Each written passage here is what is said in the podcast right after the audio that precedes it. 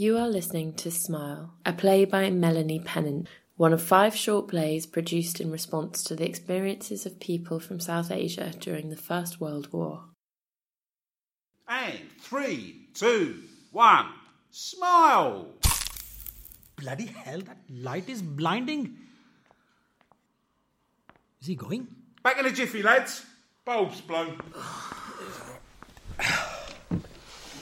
Give me a hand. Thank. Ah.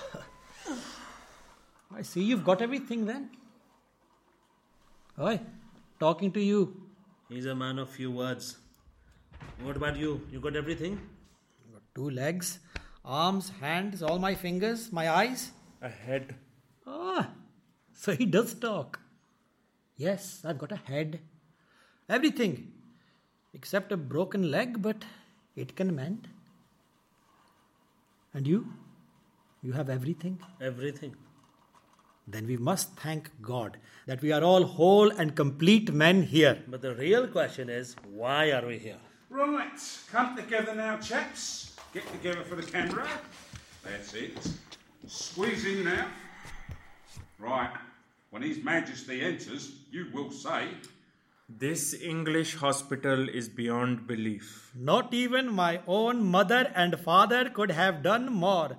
This is freedom. This country, compared with other countries, it is like heaven.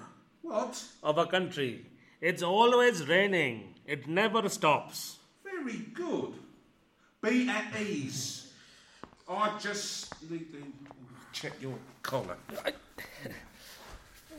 Thank you, sir. How long have you been here? Seven weeks. I've been here five days. What was the first thing you noticed when you arrived? The nurses? No, uh, what did you see? Why is it taking off my bandage? Bandages off. Just for the picture. Okay, thank you. Did you see the bars on the window? The, the barbed wire on the gates? The armed guards at every entrance? This isn't a hospital. This is a Prison. All around the walls cave in and they are burying us alive. We are broken. And we can't hold up all their foreign soil. Our backs aren't strong enough. What's wrong with him? They call it hysterical spine. When the trench collapses in on them, it drives them crazy. He looked fine to me. Looks can be deceiving. Right, that's it, boys. Fall back in now and look this way. Look at me. Look like you're enjoying it. and Our duty is to die in battle. Everybody who is born has to die someday. Who remembers a man who dies in his own bed? Uh, we thank your majesty again and again and pray that your majesty may rule over us forever and ever. Amen. look this way. Every detail is taken care of. There are nine kitchens. Meat is slaughtered according to religious practices. Food is stored and cooked by men of same caste. How happy we are that the English should be so concerned with the contents of our Indian stomachs. Shame they couldn't put such efforts into preserving the contents of the treaty. Did you say treaty? No, sir. Meaty.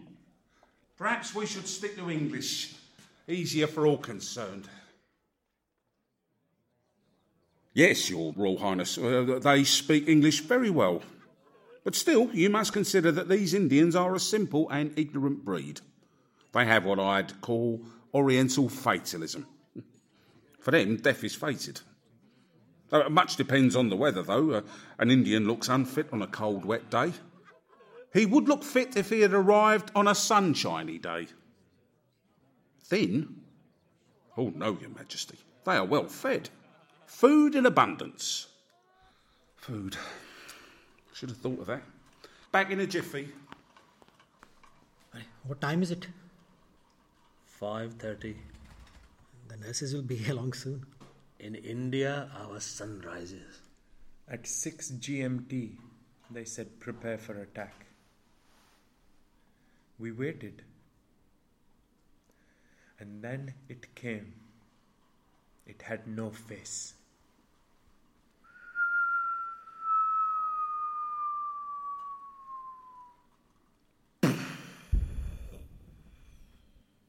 The food is nice. All you can eat.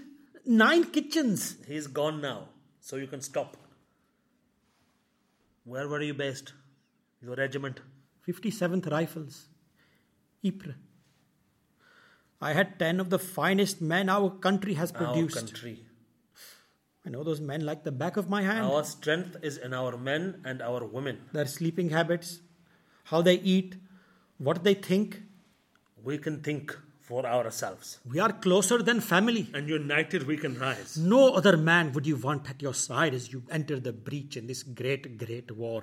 Say their names. Muhammad Usman, Ahmed Khan, a man who will make you laugh out loud even as the pain in your shattered leg makes you cry. Abdullah Khan, who would give up his own life to save yours. These are, were my brothers. What did you see? Things a man should never have to. The insides of men worn like clothes. A head.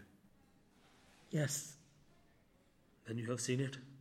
The bloody systematic slaughter of our men.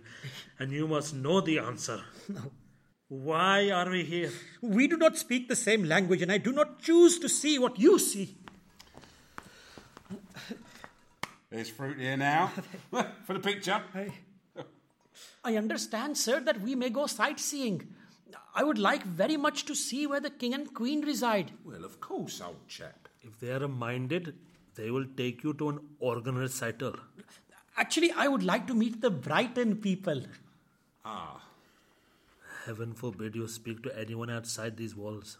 Heaven forbid you speak to that women. I have come to like very much speaking to their women. Old chaps, would you mind talking in English? I I can't understand a word you're saying. There is one pair in particular. Ah, the finest pair I have ever seen. I like pears too. Big, juicy, plump, ripe pears. Makes my mouth water. I've never tasted pears of this kind before. English pears are very good.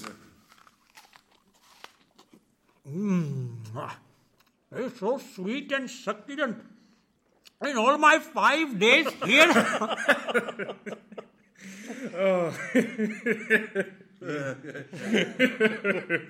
You haven't heard. Red pepper don't want their fruit near our deathbeds. There is no more fruit in the garden. The tree has stopped bearing. It has been cut down and its roots poisoned. you're mistaken. Actually, that's right. I'll take these away. Thank you.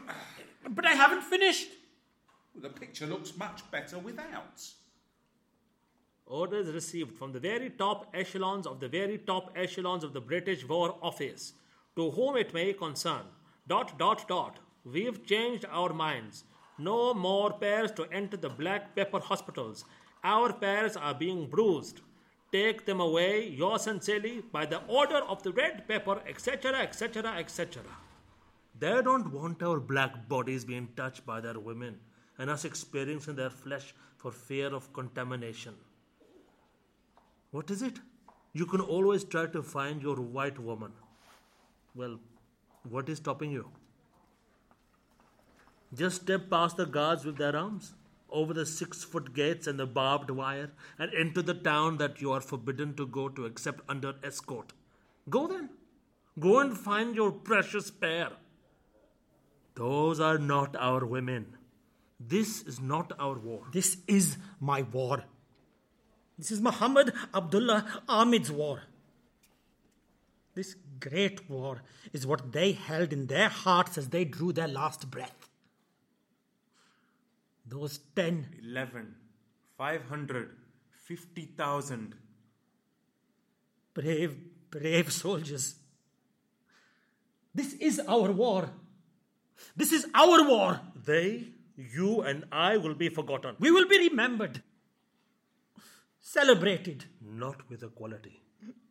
No one will forget what we have done for this country. An afterthought, if that. Our white brothers their kings and queens, and their sons and daughters will stand next to our cenotaphs and chant our names. And what if they don't? What will it mean if they don't? Sepoy Bizaldar Zawar Badalu Singh, son of Gul Badshah, Sippo Chatta Singh, Lance Nek Ne, Darwan Singh Chanda Singh Niggi, of Pandori, Rifleman Gabbar Singh Amritsar, Niggi, Punjab, Lance Dafardar Sepoy Gobind Jalal Singh, Khan, son of Lance Sharf Ali of Nek Bamla, Lalla, Sepoy Varian Singh, Kudahad Khan, son of Punjab Veer Singh Das, of Batala, Bimba, Hamid Khan. Mirpur, Kashmir. In war, men die. But black pepper die fast. Uh, what's the noise? Right. now come on, chaps. Let's really show His Majesty your fighting spirit. And all around there is good cheer, and the men are most delighted to be called upon and so grateful for the uh, wonderful building which reminds them of their heritage. And let us not forget the night kitchens, Your Excellency. Food in abundance. The Indians are contented, cheery, and smiling. There is a wonderful camaraderie. They really do believe we are all in this together. Oh, bloody bulb. Then we are deceived. When we are on their land, they lock away their daughters and lock us away. Then they tell us to sm- Smile. English. I have my own land. A wife. A child waiting to be conceived. A mother who mourns me. Men ready to replace me. I have soil under my feet waiting to bury me. A grandfather who died in his own bed. I do remember him. I have a broken back that cries out for the warmth of my hot sun. I just want to go Home. home. Home. English. But they patch you up and send you back again. Did you know that? They send you back into the fire. They send you back. they send you back. Nay, I can't. I can't. Only way to get home is to become half a man, a quarter of a man, an eighth of a man. You have to English. You have to cut away at your hands and your feet, chop off your own fingers. You have to become no man at all. That's it. That's the answer. All fixed now. Come on, boys. Get together. Here we go. One last time. This is your legacy. Oh, what's the answer? We don't exist. We die in vain. We don't. We do exist. You won't forget us, will you? We are just outside the frame. In the space between the click and the image, and in between the lines at WO32 oblique 5110. Come and find us. Please. And three, two, one. Smile!